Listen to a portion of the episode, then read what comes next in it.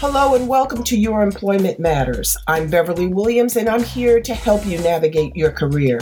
This is for anyone who's searching for their dream job or promotion, or perhaps you're just looking to hang on to the job you have. Today's work environments are multi generational, multi religious, multinational, multiracial, and multi gender and multi gender identity.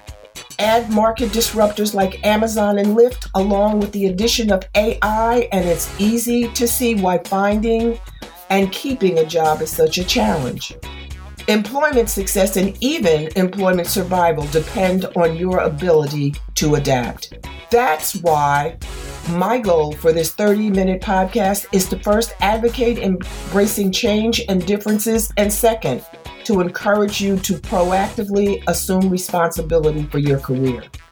Get your work week off to a good start by listening to Your Employment Matters every Monday. Find out how to own your career and get the best practices for making your employment matter.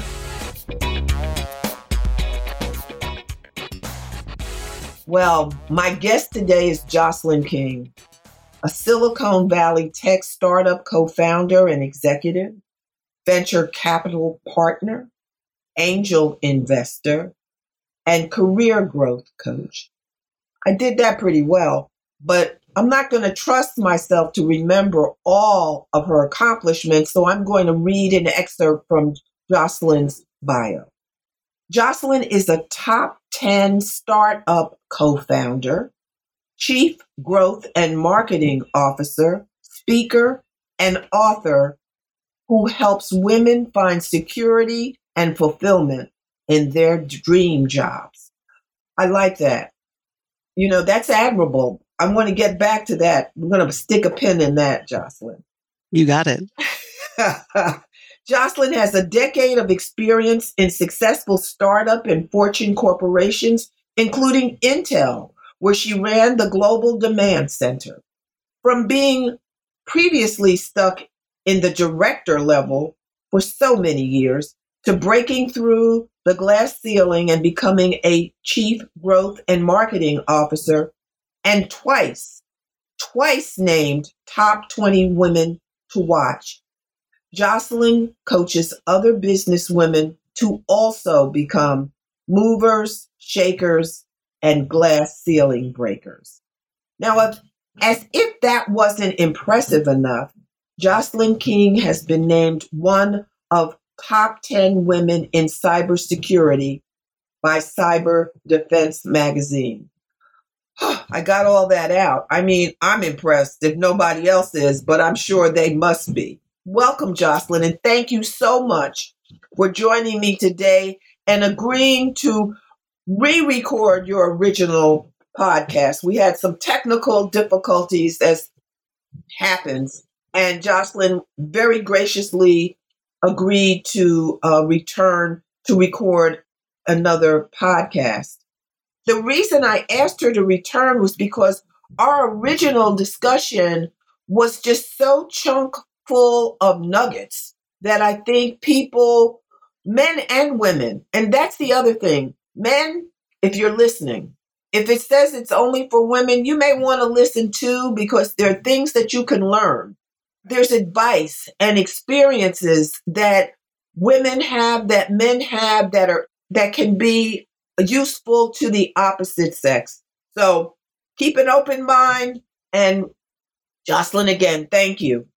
Now, tell me about this movers, shakers, and glass ceiling breakers. I like that. I'm happy to. And first of all, I just want to say thank you so much, Beverly. Thank you for all that you're doing to help women and men be more successful, live more successful lives. Thank you for your podcast. Thank you for inviting me and thank you for inviting me back. It's great to be here. I love our conversations. And I just want to say hello to everyone who's listening because it's my desire, and I know it's Beverly's, that you get some nuggets to take away with that will help make your life more secure, more enjoyable, and more fulfilling. And I'm just so happy to be here. So let me tell you so, movers, shakers, glass ceiling breakers, you know, th- there is an impressiveness to all bios. That's, they're written for that And, you know, and I did work hard to earn my achievements. But the backstory is I suffered from low self esteem, lack of confidence, trying to fit in. Uh, in Silicon Valley, I was a woman in management and leadership where I was very much a minority female. Like I'd be in a room of 40 leaders and I'd be the only woman in the room and things like that. And I had to learn how to overcome the fears and limitations that I was primarily putting on myself, but that were also, there are ex- externals, but I put a lot of internal limitations on myself and I needed to learn how to overcome those. And I was stuck at director at um, three different companies for 10 years and I could not figure out how to get, I, I was not successful trying different things at getting to the VP position or to a chief officer position. And when I finally got there, I realized I'd gotten help along the way. I had learned what to do and what not to do. And I'm motivated by my life purpose of helping others, you know, achieve success and particularly helping people who, like myself, weren't born into you know, a success route. They had to figure it out on their own and be kind of scrappy and learn how to get there. And so I wanted to take everything that I had learned of what to do and not do, bottle it up, and uh, make it available. So I started calling myself, uh, once I got the chief officer title and I put it on my LinkedIn profile and my bio, I was like, yes, I finally arrived. But after about three months, I was like, okay, I checked that box. And what I was more proud of was it, the term just came to me mover, shaker, glass ceiling breaker.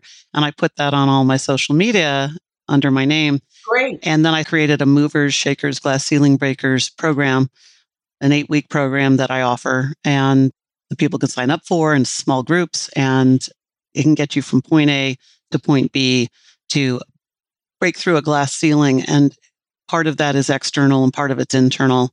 What I really help people do is take the lim- remove the limitations that the external world and predominantly their internal minds are placing on themselves so that they everybody can see the options that they really do have and all the ways that they can overcome their fears or inhibitions and get the self-confidence and the self-esteem that they want and need and are craving so that they can live their best lives. But you've been, as Lin-Manuel Miranda says, in the room where it happens. you've been in the room where mm-hmm. decisions are made. Mm-hmm. I have been, yes. An executive. You've been mm-hmm. a C-suite executive. Mm-hmm. You have a lot of information and guidance that you can provide. You know, people mm-hmm. don't know what they don't know because of, why? Because they're just not exposed to it. That mm-hmm. you know something, you think you know the way that business works, you know how mm-hmm. to be successful, but you may be stepping into a quagmire that is pulling you down as opposed to, you know, propelling you upward. And mm-hmm. people don't know. And it may vary from business to business, company to company, you know, executive to mm-hmm. executive.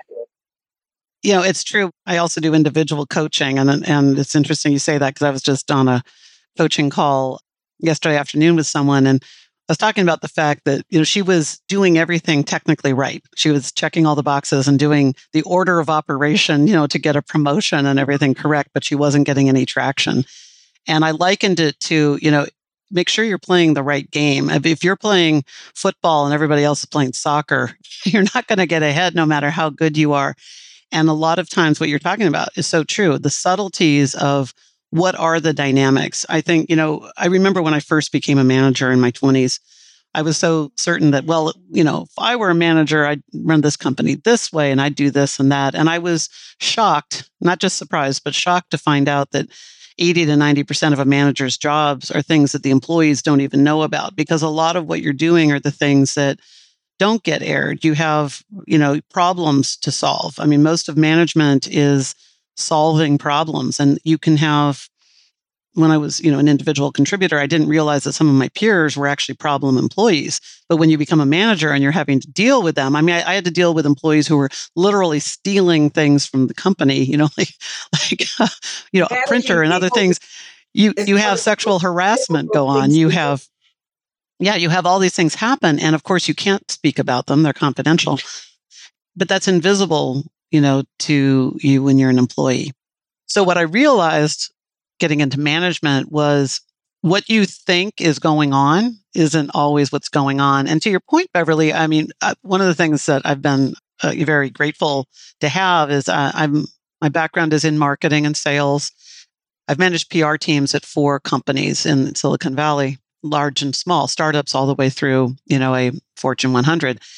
And when you're in public relations, you're dealing with there's some crisis that happens and you have to be in the room where it happens with, you know, the CEO, the chief financial officer, and general counsel, whoever is there solving what to do. And half of a public relations person job is keeping the company's name out of the media when something bad's happening in the industry. The other half is trying to get the company's name into the media for all the right reasons of the products and the changes you're doing. So I, I did learn a lot, you know, by being behind the scenes.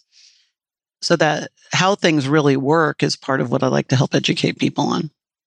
And you know, I think people have an idea of what they think it takes to be successful. Mm-hmm in their chosen field, whatever it is. And if some of it comes from the media, some of it comes from watching other people, but a lot of times they're just foundational, I don't know, it, foundational experience or knowledge mm-hmm. that forms the bedrock on which people should build. But if you're building on sand, you're not, you're, mm-hmm. you don't have a strong foundation. You're not likely to be as successful as you would be if you had the building blocks, the knowledge, the foundational information that people like you can provide. And, right. and people like me also, because right. I've had a very eclectic employment journey. I've learned a lot. I made a lot of mistakes. You know, people talk about millennials and what they expect. It happens with each generation. Each generation feels that he or she, you know, knows more than the previous generation and they've got all the answers. It was the same way, mm-hmm. you know, when I was coming up many, many moons ago. But there are opportunities that present themselves. And I'm hoping that we people like you, people like uh, the other people I've interviewed, we can help people recognize opportunities or realize that there may be some information they need to acquire that will make them more productive and more successful. I couldn't agree more. You know, I, I part of my movers shakers program, I talk about and, and I focus on women. I work with men too in individual coaching, but I tend to focus on women just because women and minorities are still trying to figure out how to get into the boardroom and you know and into the executive positions and there's more headwinds and so i tend to focus there but you know with the women i talk to it's like the whole premise is how do you become queen of your own chessboard because mm. on a chessboard the queen is the most powerful piece it, you know she can move forward backwards sideways one or more spaces all the way to the end she's the most powerful and this is where I talked about our own limitations yeah. because most people, and myself included, coming at it like, how do I just do this next incremental step? And I didn't realize that there's how much power I had and how much power I could have. And you talked about seeing opportunities, and I completely agree. And even more is creating the opportunities. So, for example, you know, I'm working with someone now who was, she was frustrated because she had a she had her performance review and she had prepped an excellent argument for why she should get a promotion. And she didn't get it. And her boss even agreed with some of her points and she still didn't get it. But her issue was a timing one. You don't wait until your performance review discussion. Those decisions have been made. And when we talk about what you don't know, and, and it, it's human nature to think, okay, I've got my performance review conversation come up, I'm going to prepare for it. But what you have to do is get out of that and go, how does this company make those decisions? Because you're, you know, having been a, you yeah. know, I managed a team of 85 people globally. Those decisions get made months before you get your little piece of paper that tells you what your performance, you know, percentage of merit increase is going to be, what your bonus is, and a promotion. And even if you have the strongest argument in the world, you've missed your window of opportunity if you don't know that. And what I encourage people to do is to take advantage of have of the conversations and meetings they have with their boss. And if they're not having them regularly, make sure they're doing it. It's rare in any industry that an employee could, you know, ask to have a meeting with someone all the way up to the CEO. I've had entry level people, you know, meet with the CEO of the company because I've coached them to do that and they just asked to get on the calendar. They asked to have, you know, because most companies, well, especially in tech, it's common to have, you know, uh, open door policies yeah. and office hours and things like that. But even in financial services and more conservative types of and in banking and historical businesses, you can still do this. You may not get to the CEO, right. but you could get to an executive. You can at least get to a VP, and you can work your way up. And most people don't take advantage of it. It's like having all these free benefits that you never take advantage of. And when you realize that you can own having conversations and asking questions, well, how do decisions get made about this? For example, I was one of the first handful of insiders on uh, at my, you know, at a $2 billion company I was at that we were getting acquired by Intel. The way that happened was I intentionally reached out to my senior vice president who was in charge of strategy for the whole company and was one of the top, you know, five people running the company, had a one-on-one and I said, you know, I'm I love what I do. You know, I love my team, but I feel I could do it in my sleep. And I have an MBA that I went back and got. I have these business acumen and business strategy that I'm not really getting to apply. And I would really appreciate any opportunity to be involved in something that has to do with the long term strategy of the company. And right then and there, and just by asking that, he said, right then and there, he said, All right, close the door. I'm going to make you an insider. He told me we were getting acquired wow. by Intel. He said, I'm going to bring you in. I became part of the Intel strategic planning and negotiation committee. I got to be part of the vetting of you know, of all of our documents. I got to meet early. I was in those secret off-site meetings at the legal firms and the PR firms, and I got to do all this. I would have been brought in eventually, but I got to be one of the first handful of people, and I got to see it all the way through the integration. And that only happened because I said, I'm looking for an opportunity to work on business strategy. So by my taking the initiative to get on his calendar, have a meeting, and tell him that I'm ha- I love my job. I'm happy with what I'm doing, but I'm looking for opportunity to be part of a special project. I got pulled in right then and there, and it's the opportunity to work on that project is also what you know got me to where I needed to be to become a co-founder of a startup company. Got me the experience I needed to become a uh, you know to become part of a VC company. All of these came off of that. And it started from my initiative. And that initiative came from, you know, having a coach who coached me. And that's why I like to pass that on.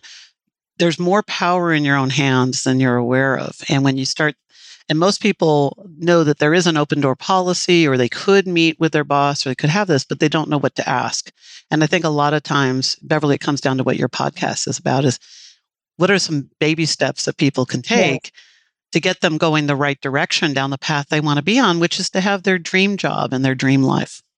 And one of the things is how you approach it. You know, to your point, you didn't walk in and say, I want a promotion. You didn't walk in and say, I like my job, but there must be something else I can do because I'm bored.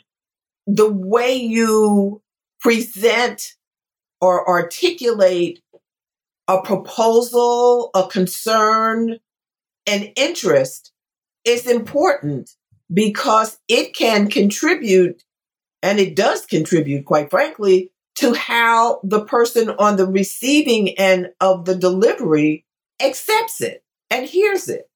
You want to present yourself and what you're looking for, what your objective is in a manner that enables it to be well received.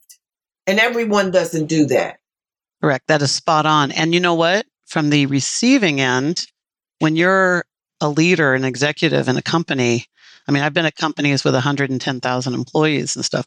When somebody does this and gets on your calendar and asks intelligent questions and talks about wanting to help out, you know, like what could I get more involved in? Is there a project going on?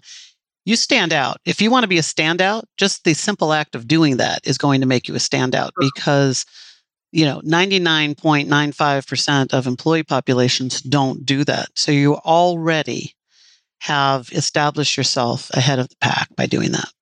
No, you're absolutely right. But having said that, you have to do it right. You have to do it in a fashion that's not overly aggressive, shows that you've given it some thought, and it's not just a knee jerk reaction because you think it's time that you move up, that you have goals. What I recommend is trying to create a win win situation. You're not just thinking about you, you're thinking about the company also. What can you do for the company and what can the company do for you? And if you can create win wins, I found myself in, in, I haven't been disappointed. Let's put it that way. That's well said. Well said. And you know, you, I think you're right. When I have these conversations with people, I think what stands out is that it's human nature to get into an either or way of thinking of this or that. So it's like I'm either helping the company or I'm advancing myself. And to your point, and people know the term win win and they know how to do it. What I find that sometimes is missing is people are like, I don't know how to create a win win. So, what I tell people is a good way to create a win win is um, just draw three circles on a page that all overlap in the center. It's called a Venn diagram. Venn diagram. It's a Venn diagram. And if people don't know what a Venn diagram is, you V E N N, you can look it up. But draw right. a Venn diagram. In the top circle, write all your skills. Those are training you've had, education you've had, things you're good at. What Malcolm Gladwell would say is where are your 10,000 hours of expertise? So, what are you good at? Now, some of those things you may like doing, and some of those things you may hate doing. You may cry at the thought of ever having to do them again but they're your skills and they're what you, the value, they're part of the value that you bring to the world and to a company. In the next circle, draw all the things you love to do. So some people love working with others, talking to people, speaking on stage. Others, that's like they run screaming from the room. They would rather be like, I want to work on spreadsheets on my computer and be left alone all day. I mean, so whatever, there's no right or wrong because there's needs for everybody. Exactly. So when you know what you love doing, though, just capture those things that you love doing. Interacting with people or not interacting with people, working on numbers or working with words, or, you know, you'd rather, you know, you want to work on inventory or working, you know, on something operational, or do you want to work on something creative? You know, what are your interests? And maybe you're not even skilled in them yet, or you're not good at them yet because you haven't had a chance, but they're things you love to do. Write those down. And then in the third one, you're looking what are the business needs in your industry or your company? And then what you're doing in the center where they overlap is looking at where do those three come together? So maybe like I had a skill, I I, I had gone to an executive MBA program while working. So I had I had some good, you know, business acumen. I wanted to understand how to read a 10K and an annual report and be able to speak the language of the CFO and the finance organization. So I had that as a skill. I didn't love that wasn't my first love, but that was what I had a skill in it. it. I loved storytelling and talking about the company brand and all of this and you know and coming up with what's the story behind why we're announcing what we're announcing or why we're doing what we're doing and then it turned out the business need was that we were going through this major acquisition and all of our stakeholders, including, you know, employees, customers, business partners, everyone in the industry was going to be affected by it.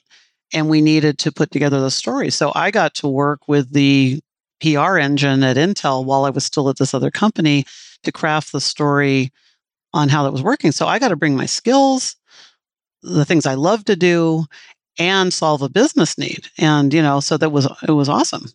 So you're looking for that sweet spot of where those three things can come together. And you're not going to find it on paper in a 30 minute exercise. But what you're going to do is you're going to realize that you need more data to fill into the business needs.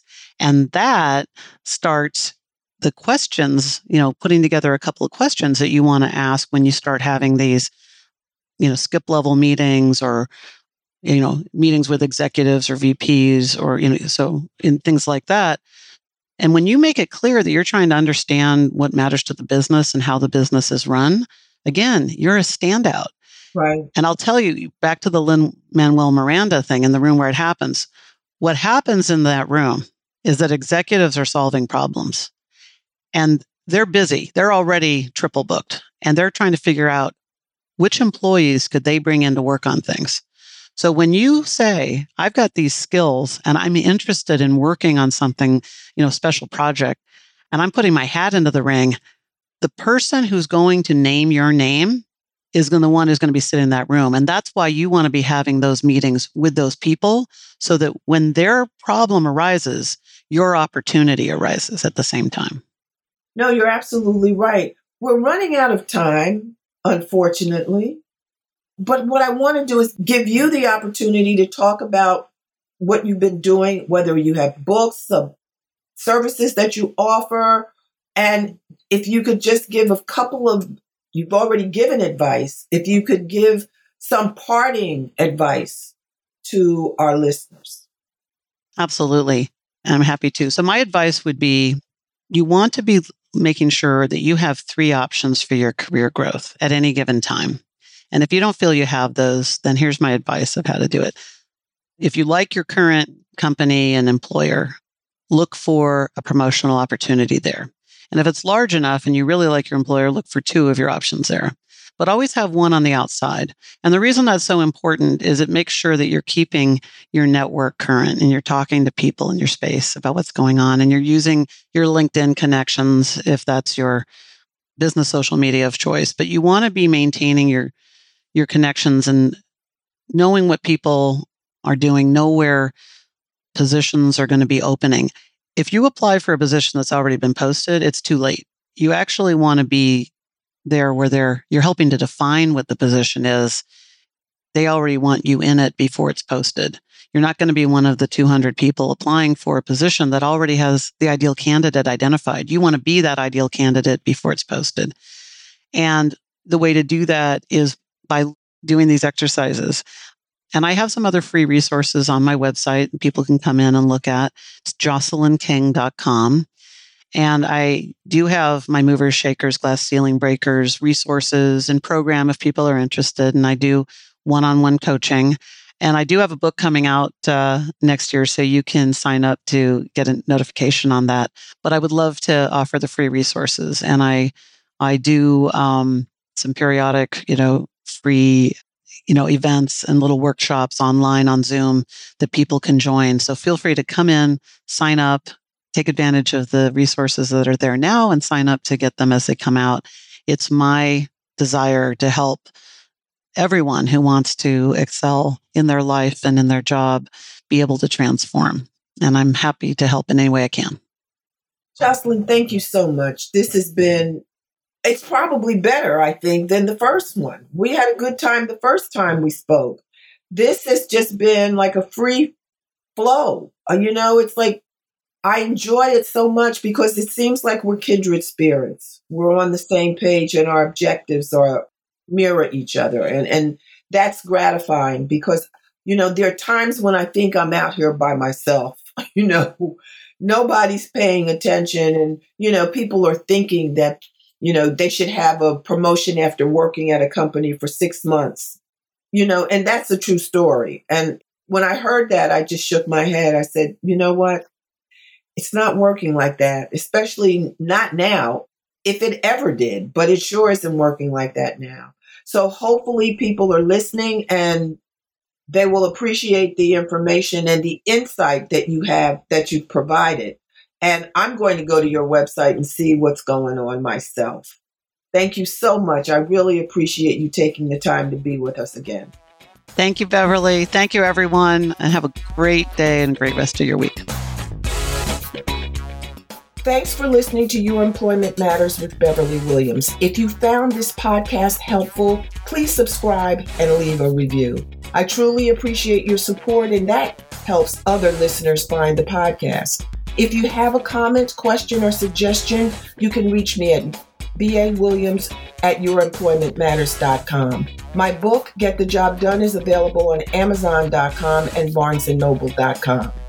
Please Please join me again next week. Until then, remember to embrace change and differences.